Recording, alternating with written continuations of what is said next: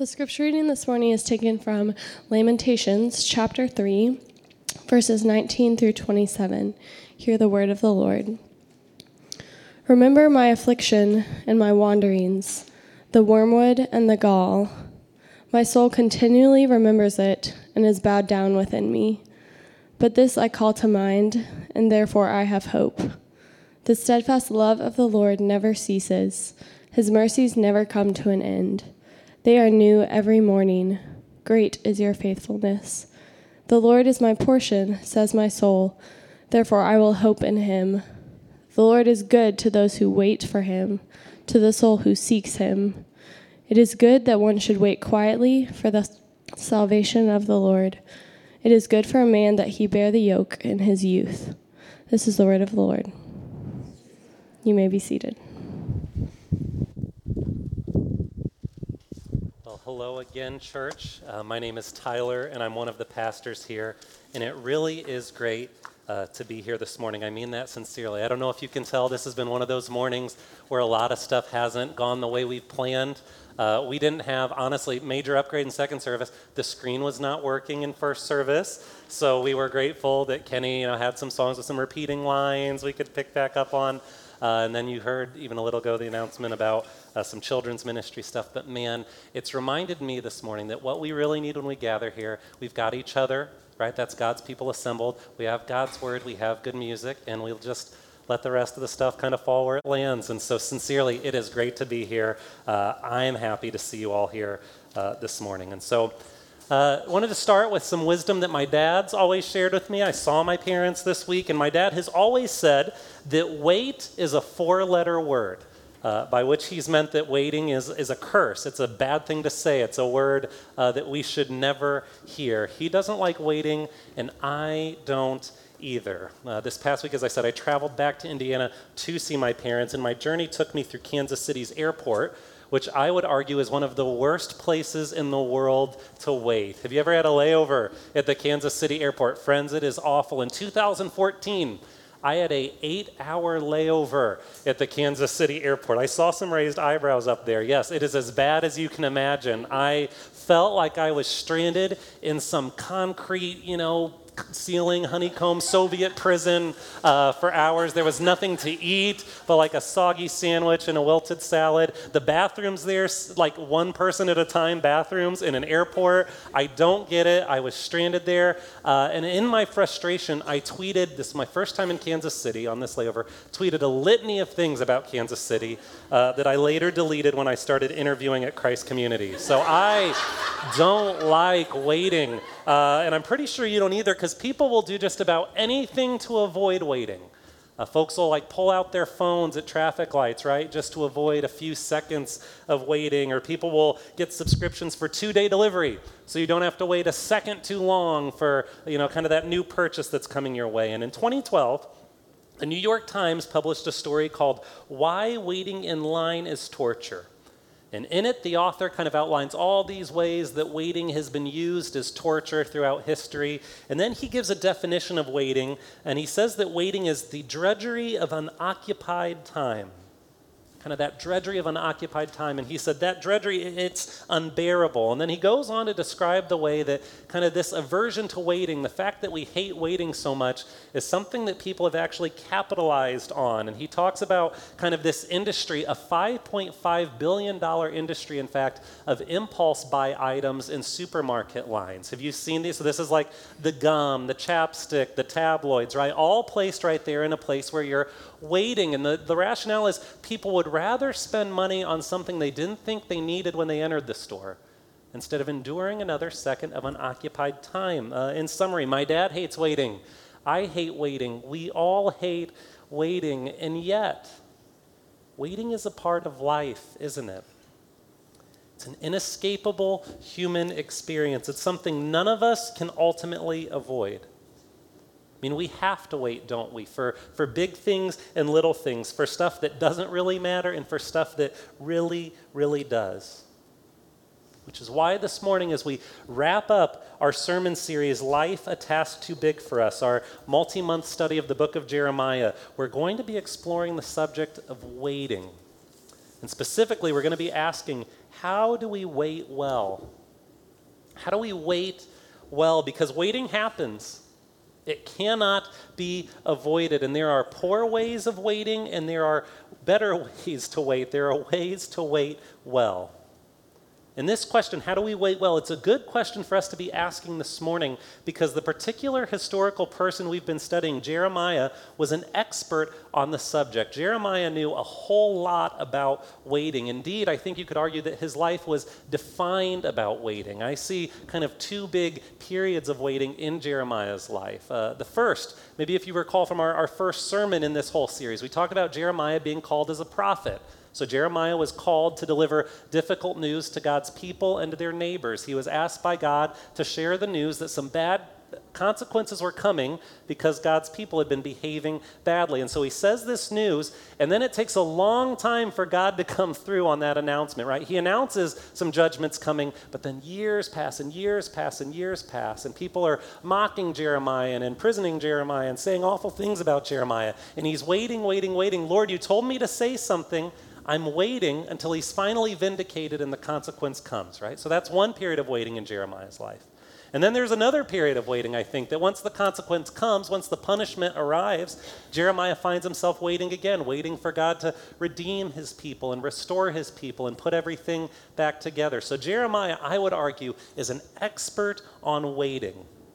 And so today, in order for us to learn from his wisdom and experience, with waiting, uh, we're going to dive into two passages of Scripture. We're going to engage Jeremiah chapter 33, as well as Lamentations 3, which we just heard read moments ago. And we're going to be engaging Lamentations 3 because scholars argue that Jeremiah is both the author of the book of Jeremiah, which we've been studying, but also the author of Lamentations, which is kind of this book uh, composed of five big lament poems uh, that is, was written after the Babylonians uh, captured Jerusalem and sent God's people into exile. So, Jeremiah, author of both the book of Jeremiah and Lamentations, this morning we're going to be hearing his voice through both texts. And as we engage these scriptures, my prayer is that we'll learn how to wait well. So, if you're tired of waiting, and ready to hop into this morning's text, uh, would you join me now in Lamentations 3? Lamentations 3, beginning in verse 17. It's on page 688 of our community Bibles. Uh, Lamentations 3:17, Jeremiah writes this. He says, "My soul is bereft of peace.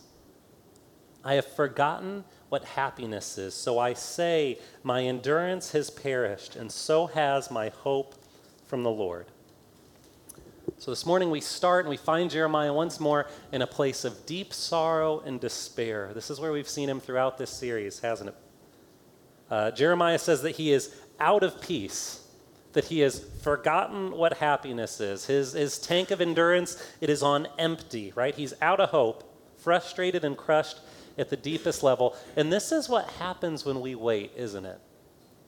Maybe not when we wait for you know something small like our I don't know our food to arrive at the restaurant or the grocery checkout line or kind of the video to buffer right when you're watching SNL on Sunday because you can't stay up on Saturday night anymore. Uh, it's personal.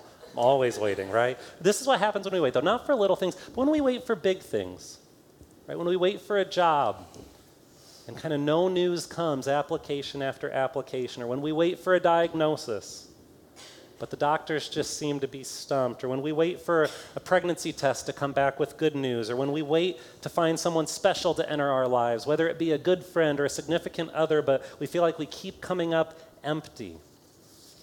We wait and wait for those things, for things that matter, and we find ourselves feeling a whole lot like Jeremiah, don't we? I mean, we could just as easily write, My soul is bereft of peace. I've forgotten what happiness is. My endurance has perished, as has my hope in the Lord. You know, the great Dutch artist Rembrandt depicted Jeremiah's sorrow and hopelessness at this particular moment in history after the Babylonians had come in and destroyed Jerusalem. And it's this painting entitled Jeremiah Lamenting the Destruction of Jerusalem. And so we see it up there. And I love this painting. I think it's profound. You can kind of see burning Jerusalem in the distance, so that's those flames on the left side. And then Jeremiah in a cave, kind of looking downward. I almost imagine him saying, you know, like, what now? You know, what now? Here I am waiting again. Think that Jeremiah uh, is overwhelmed with sadness and despair. We see that in these first verses. I've forgotten what happiness is, and Rembrandt captures it well. Jeremiah had endured a long period of waiting for this judgment to happen, and now he's waiting again, waiting for God to restore the good fortunes of his people. And indeed, Jeremiah is waiting for God to put everything back together, for him to make things right for Jerusalem. It makes sense because the Lord had told Jeremiah to speak these words in Jeremiah 33. Listen to this. Jeremiah said, one of his last prophecies, Behold, the days are coming, declares the Lord, when I will fulfill the promise I made to the house of Israel and to the house of Judah. In those days and at that time, I will cause a righteous branch to spring up for David, and he shall execute justice and righteousness in the land. In those days, Judah will be saved, and Jerusalem will dwell securely. And this is the name by which it will be called The Lord is our righteousness. See, God had told Jeremiah to say these words as a prophet. Jeremiah had prophesied at the Lord's prompting that a day was coming when everything would be put back together for Jerusalem, when Israel's fortune would be uh, restored, when Jerusalem would no longer be a city in ruins, but a city in safety. But that day hadn't come yet. And when we find Jeremiah writing here in Lamentations, it feels far off. It's living in the future. And so as he sat down to write Lamentations, Jeremiah says, You know what? I'm out of peace. I'm out of happiness. I'm out of hope. I'm waiting once more. So, how did Jeremiah wait? And how do we wait well? I do think we find clues in this morning's text. So join me, if you will, in verse 19, Lamentations 3 19. Jeremiah continues. He says, Remember my afflictions and my wanderings, the wormwood and the gall. My soul continually remembers it, and it is bowed down within me. So Jeremiah is saying, Hey, in, in the midst of this new period of waiting, is I find myself frustrating once, fr- frustrated once more, out of peace, out of hope. You know what? I- I'm reflecting on all that's happened. I'm continually thinking of the difficulty that I've encountered and the pain I'm experiencing. But then Jeremiah kind of turns things a little bit, and we see this in verse 21. He says, But this I call to mind, right? Even as I accurately reflect on everything that's happened and everything that's happening now, all the bad stuff that's happening, but this I call to mind, and therefore I have hope that the steadfast love of the Lord never ceases, and his mercies never come to an end. They are new every morning. Great is your faithfulness. In the midst of his waiting, Jeremiah makes a concrete choice. I mean, even as his circumstances remain difficult and overwhelming, he consciously turns his attention to God's past goodness. And that meditation on God's track record of faithfulness serves as a foundation for fresh hope. And it is in this way, I believe, that Jeremiah teaches us our first lesson this morning. How do we wait well? Well, first, we look back. We look back. While we're waiting on the test result, or waiting for the phone call, or waiting for some good news to arrive, we've got to look back. It's what we do while we wait. Looking back matters because looking back gives us perspective. Looking back consciously and deliberately removes us from the frustration of our present waiting and gives us a chance to remember God's past faithfulness. Because I don't know about you, but when I find myself in a tough spot, when I'm waiting for peace that I desperately desire, some sort of help that I desperately need, I can get so focused on the outcome I'm anticipating. I can get so zeroed in on the thing that's missing that I forget about all the good outcomes that I've seen materialize in the past. I focus on what's currently missing and, and I forget about everything that's been provided in the past. I zero in on what needs to happen and I totally forget what has happened. And in the process, man, I can become bitter and angry and restless and worried. But Jeremiah shows us that when we wait, when we find ourselves in season where it seems like any kind of positive resolution is far off, it's important that we look back and consider ways that we've already seen God's faithfulness and goodness and care. And notice this, church, when Jeremiah looks back, he doesn't negate or dismiss the very real sorrow and hurt that he's experiencing in the present. I mean, that's the beauty of verses 17 and 18, right? I'm out of peace. I've forgotten what happiness is. Jeremiah isn't saying, no, no, no, it's not really that bad right now. Instead, he's saying something different. Instead, he's saying, you know what? It is that bad right now. But I also remember other times when it was that bad and the Lord showed up in those moments.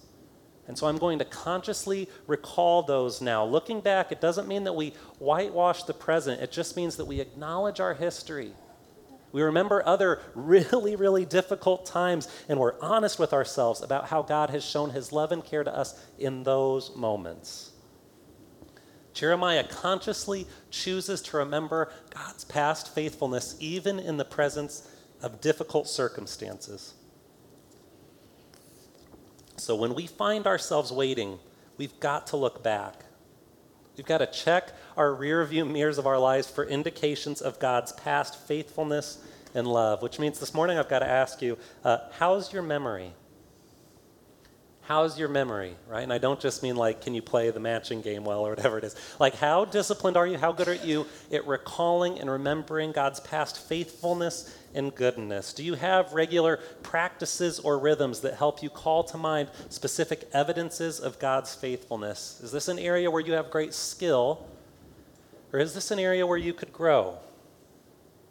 And if it's an area of growth, can I suggest just a couple practices that I think might be helpful, uh, practices that could assist us if we're interested in cultivating stronger memory of God's goodness? Uh, two practices. Here's the first. The first practice I'd like to suggest is sharing your story. Sharing your story. I mean, the fact is, one of the best ways to remember something is to speak about it.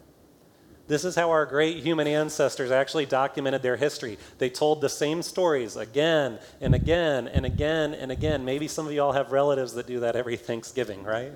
I mean, sharing your story is a way to cement things in your own memory. So it's driving it deeper into you, even as sharing your story is also a way that we can encourage others. It does both things, right? It drives the story deeper into you and it encourages others, speaking about what God has done for you or what God has taught you to your friends or your family or to members of a community group or folks in your church or neighbors or coworkers. It's a great way to remember what God has done in the past, to kind of drive that story deeper into who you are, and also to encourage those you encounter. In fact, I can think of a particular member of this church who's really excellent at this discipline she regularly shares a story of how god's been at work in her life and those stories usually bring a smile to others but i know because i've got a little window into more of what's going on in her life that her motivation for sharing those stories a lot of the time is to encourage and remind herself of what god's done for her. Right? It does both things when we share our stories and, and sharing your story is a great way to build your ability to remember god's past faithfulness. And maybe you're saying okay tyler uh, you're right I can see what you're saying, but that sounds like a really big step for me. Well, maybe if you're not quite ready to share your story with others, you could share your story with yourself through journaling. That's like the introvert's way to share their story, right? It makes great sense, but it's doing that same process of recounting and driving down the details of what God has shown you or taught you deeper into who you are so that you've got more confidence and endurance when you find yourself in a difficult spot. So that's one practice if we want to get better at remembering God's faithfulness. Sharing your story, that's one practice. Here's another celebrating Thanksgiving. Celebrating Thanksgiving. Now, I know what some of you are thinking, Tyler, I mean, Thanksgiving is over. Turkey Day 2017 has passed. We don't get the Macy's parade again for another year. Uh, and I'm with you. I lament that, but that's not the kind of Thanksgiving that I have in mind. Rather, I'm thinking of a practice that I know many in this community embrace of kind of taking a daily inventory at the end of the day. Hey, what is something that I can be thankful for? Did anything happen today that's worth celebrating or worth remembering that's worthy of my gratitude? Because the fact is that gratitude is a muscle. And like any muscle, it grows with use. So, one of the best ways to grow in gratitude is to daily identify something worthy of celebration and thanks. Now, again, to be clear, church, I'm not advocating some kind of, hey, look on the bright side theology. This isn't me saying, you know what, you know, we should all just go around saying things aren't that bad and it's been a tough year, but at least I get vacation next week, or it's been a really hard week, but I had a, you know, a nice cup of coffee this morning, so everything's fine. That's not it at all. And again, if you've been with us in this series, you remember Jeremiah has taught us to pray honestly and lament openly. That, that's not what I'm saying at all. But what I am saying is this I know for myself, when I'm waiting for something, when there's kind of one thing that I'm really hoping God will deliver on, I can find myself saying, God, you know, thanks for my talent. God, thanks for my good looks. No. Uh, God, thanks for, thanks for everything that you've given me, but I really want this. You know, God, thanks for everything that you've provided, but I'm really all about that, right? And what happens in those moments is I can dismiss every good gift that God's given because I'm so fixated on the one thing that's missing. And again, to be clear, friends, that doesn't mean that that thing isn't missing. And it doesn't mean that it's bad to wait for or lament for that thing that's gone or that thing that we're anticipating, but it does say we put ourselves in a dangerous spot when we get in that position where we're willing to dismiss good gifts that God's given us. I mean, that's the danger here. And Jeremiah is modeling something different. He's saying, no, no, no, you want to be able to call to mind God's goodness in the present moment. I mean, I think this is true, church. We need to become better at recognizing the ways God has provided for us even when something big is missing. We could probably all improve in that area. Now, I've got to say, look, I know that this is difficult. I know that some days it feels like there is very little to be thankful for. I, I totally get that. I know what that's like. But if gratitude is a muscle that grows with use, it's also a muscle that can atrophy with disuse. In other words, if we don't regularly identify things to be thankful for, we will become less and less able to recognize realities that should prompt gratitude in our heart. We can just lose that ability with time. That's just the way it works.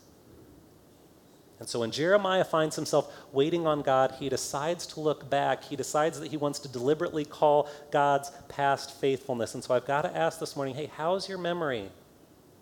You know, how do you do in this kind of discipline of recalling to mind ways that God's shown up for you? How do you do when it comes to reflecting on what God's done for you? And if you need to improve this morning, two suggestions again, sharing your story and celebrating Thanksgiving. I think that's the first lesson Jeremiah teaches us in this morning's text. Hey, how do we wait well? Well, first we look back. That's the first lesson. And here's the second. We find it in verses 24 through 26. Let's look there now. Lamentations 3 24. Jeremiah writes this. He says, The Lord is my portion, says my soul. Therefore, I will hope in him. The Lord is good to those who wait for him, to the soul who seeks him. Right after lamenting his circumstances and intentionally reflecting on the ways that the Lord has provided for him in the past, Jeremiah makes a statement about the present.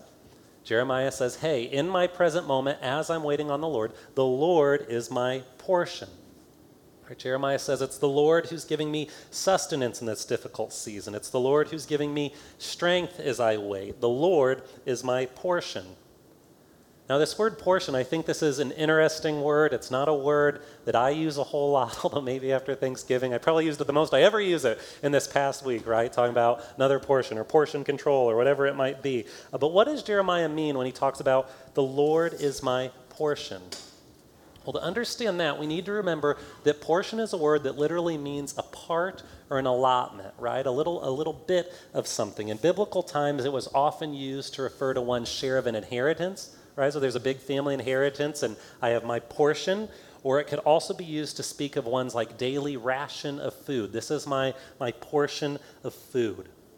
And so when Jeremiah says that the Lord is his portion, what he's saying is, hey, the Lord is my daily supply, my supply of strength and encouragement and energy and confidence, even in the midst of my waiting. Jeremiah says, hey, the Lord is that seemingly small ration of goodness that I receive in the middle of waiting, that small dose of encouragement that I rely on, that nevertheless, even though it seems small, it always is enough, right? It's always all that I need. The Lord is my portion, Jeremiah says.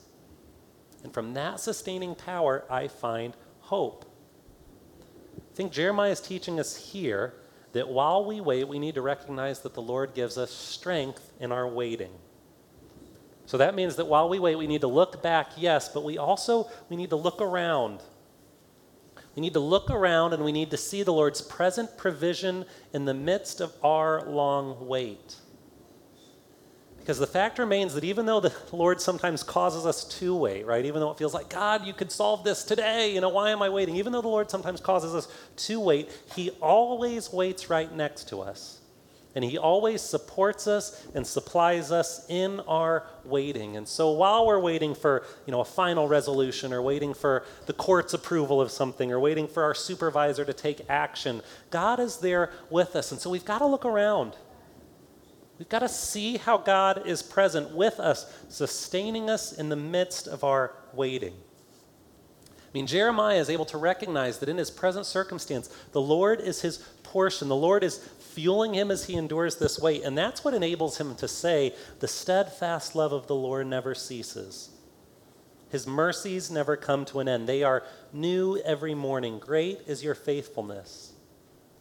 And even in the midst of terrible circumstances, right? Remember verse 17 and 18 I'm out of peace. I've forgotten what happiness is. Even in the midst of terrible circumstances, Jeremiah is able to say, God's love is unceasing.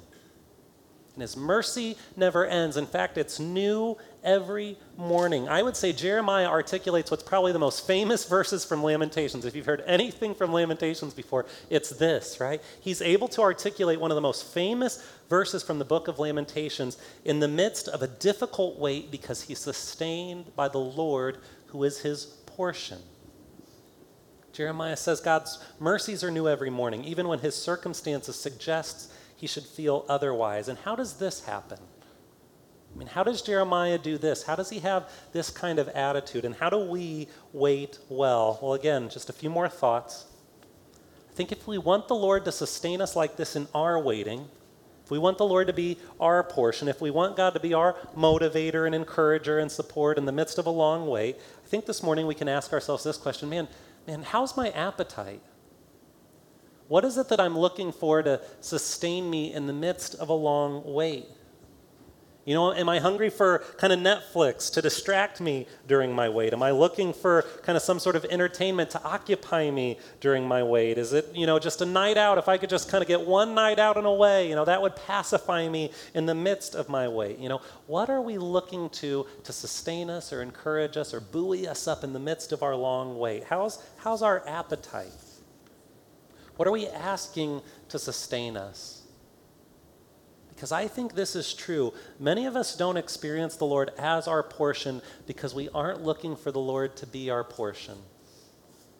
God wants to sustain us while we wait, but we have got to calibrate the eyes of our heart to see His new mercies every day. And we have got to tune the ears of our heart to hear the words of comfort and encouragement He wants to speak to us through His word, right? We've got to seek God's encouragement. And when we do, church, God gives it.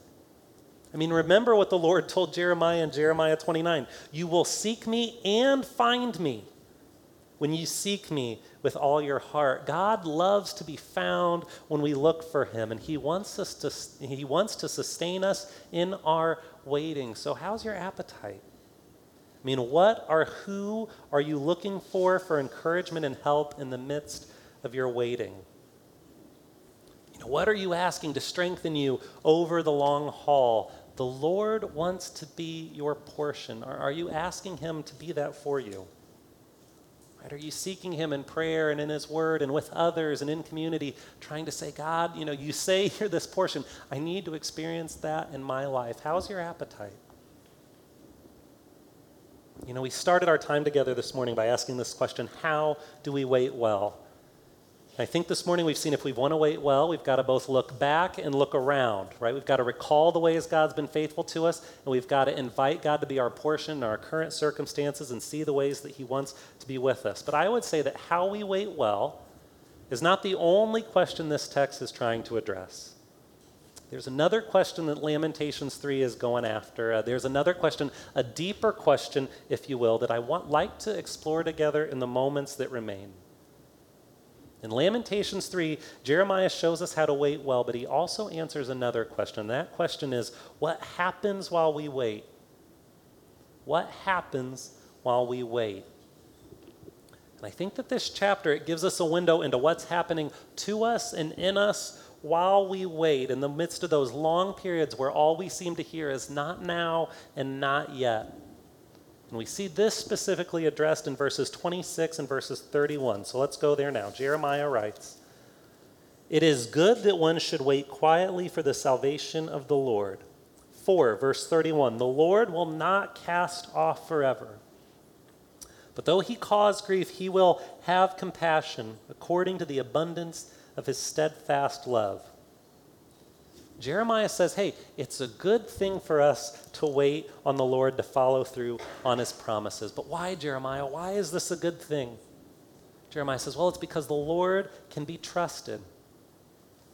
Because though he might prolong our waiting and in that sense cause grief, that's what Jeremiah is saying there when he says, though he may cause grief, right? God could do it tomorrow, but though he might prolong our waiting, the Lord nevertheless can be trusted to follow through on everything he's promised because of his compassion and his steadfast love. Jeremiah says, hey, it's good for us to wait because the Lord will always come through. In other words, Jeremiah says, hey, it's good for us to wait because waiting actually produces hope. Waiting, Jeremiah says, waiting produces hope. Because as we wait on the Lord, Jeremiah says, our capacity for hope increases. We become those kind of people that can say, hey, I know who I'm waiting on, and I know that person to be someone who's good and faithful, and so my hope, my hope can grow. I trust that it's coming. I become a more hopeful person. We become the kinds of people who are anchored in God's promises, who trust that God uh, will do everything that He said He will do. In this way, Jeremiah says, waiting produces hope. Waiting on the Lord to come through makes us the kind of people who are better able to hope in the Lord. Now, I'll agree, church, this is very tough news. But in other ways, I would say that this is good news. Here's why I think this can be good news this morning. This is good news because it means if you're here this morning and you are waiting, waiting for God to bring resolution to something that's been unsettled for a long time, or waiting for God to bring healing to a relationship that's been broken for a long time, or waiting for kind of this season of intense engagement and intense service, and it feels like one thing on top of another, you know, waiting for that to kind of come to an end and some more balance to be restored. If you're here this morning and you're waiting, I think this fact that waiting produces hope can remind us that we don't need to feel like God's abandoned us in our waiting. You don't need to feel like you've been abandoned to your waiting, but rather you can know that waiting has a purpose. And that purpose is that waiting is producing hope. Waiting produces hope. That's what Jeremiah teaches us that while we wait, even for big things that are good things to happen in our life, we become the kind of people who are better able to hope to look ahead and trust that something good is coming, even though we don't see it currently. You know, this past Monday, and Hepzibah already mentioned it, but a, a group of us got together to decorate our downtown space for Christmas. And if you know me, I love Christmas decorations. It was a, a great night for me. I know Jerry loves Christmas too. Uh, so we got to unpack the trees and unpack the lights and, you know, put the whole garland up here. And there were some issues with the garland. So Ben and Carly fixed the garland. And we got the wreath on the door, you know, everyone, kind of all the little elves scurrying around. But there was one group of people in the midst of this Christmas decorating who sat kind of at a table we had set up right here. And they wrapped empty boxes for us to put under our Christmas trees. So if you see those boxes under the trees, uh, there's nothing there for you. Uh, those are empty boxes, uh, probably stuff that's been shipped to the church through Amazon this past year, something like this. But all our empty boxes in the church wind up under those trees every year for Christmas. So that was one crew, honestly, and they did a great job. There's shiny paper on these things now, bright bows. It looks, you know, exactly like a living room over there. I love it, right? So a whole table of folks wrapping those empty boxes, and those boxes got me thinking, you know, thinking about Christmas, uh, thinking about waiting and I remembered kind of past Christmases in my life. You know, Christmases where I wasn't the only person in my apartment, boo hoo, you know, but there were other people around. I mean, Christmases when people would put stuff underneath the tree, right? And so I'd see boxes there, and if they had the name Tyler on it, it would mean, oh, that's something for me. You know, and I know that if there was kind of anything marked Tyler under the tree, it meant that something was coming, something would be mine in due time. But in the meantime, I'd have to wait. And as I was waiting, I don't know if this was what Christmas was like for you, maybe as a kid or something, but gosh, over that month leading up to Christmas, my anticipation would grow. I'd want to know what's in the bag or the box. Sometimes I would peek if it was a bag. Don't tell my mom. Uh, you know, my cousin and I, one year, we both knew we were getting the same Power Ranger. But anyway, uh, but I'd wait, right? The anticipation, it would grow and it would grow, and you'd be waiting and waiting. And I knew that someday soon I'd be able to get at what was there waiting. But in the meantime, I'd have, I'd have to wait. And I think many of us are in a similar spot, church, if we think about our lives. We know and we've learned over this series in Jeremiah that God has promised us good things, life with Him, life to the full. We know that our God has said that His plans are good for us, that He has a plan for our bright future, plans where we prosper. And from time to time, we might see small evidences of it. There might be little, you know, kind of like wrap boxes, if you will, little things that remind us, oh, yeah, something good is coming, but now I'm waiting. We know that one day we'll experience the fullness of all that God is and all that God's planned and purposed for his people. We know that one day it won't be like this, that the empty places in our lives will be filled, and the broken places in our lives will be repaired, and the tired places in our lives will be refreshed. But for now, we wait. And I want to tell you this morning that those of us who have faith in the Lord, Right? Those of us who know God to be good, those of us who've seen and who've trusted what God has done for us in Jesus Christ, the way that He wants to put all the brokenness in the world back together by giving His own life to make things new, those of us to whom God's revealed Himself and we've seen Him as, as good and faithful and kind and loving with new mercy every day, I want you to hear this, church. We don't have to wait with suspicion. We don't have to wonder if the rat boxes under our trees are actually empty props. We don't have to fear that all the waiting will amount to nothing because we have trust in the one in whom we're waiting. And that means that our waiting isn't simply the drudgery of unoccupied time. That means that our waiting is accomplishing something. And what is it doing? Well, it's making us new kinds of people, people that can look back and see God's past faithfulness to us. People that are better able to look around and invite God into our present difficult circumstances as our portion. But most importantly, it's forging us into people of hope. Right? People who can recognize that our God of steadfast love, who gives new mercies every morning, can be trusted even as He waits. And that He will deliver on any promise that He's ever given to us because He's good and He's faithful and He's characterized by steadfast love for His people. That's what happens in our waiting church. There's no kind of empty box gotcha moment at the end of our wait in Christ. All that God's promised in Christ will be ours, but in the meantime, we just have to wait. And so, will you join me now as we pray for strength to endure what many times is a long wait? Oh, Lord. Oh, we're bad at waiting. My dad's bad, I'm bad, like father, like son, all of us, Lord. We get restless, we get anxious, we we want things quickly, Lord. Help us to remember that in our waiting, you are doing work in us. Help us to remember that as we wait, we can look back at your past faithfulness and we can look around to your present provision. Lord, form us into the kind of people that know that we can trust you fully. And that everything you've promised, Lord, it's not some kind of empty promise. You're going to come through, Lord. You're going to deliver. You always do. You can be trusted. And so, God, let that knowledge sustain us as we wait. As we wait for good things, big things, things that would be great in our lives, Lord, but just for some reason haven't come yet. Lord, help us to have resolve and strength in those long waits. We know we need your help with it, so we're asking you for it this morning. Amen.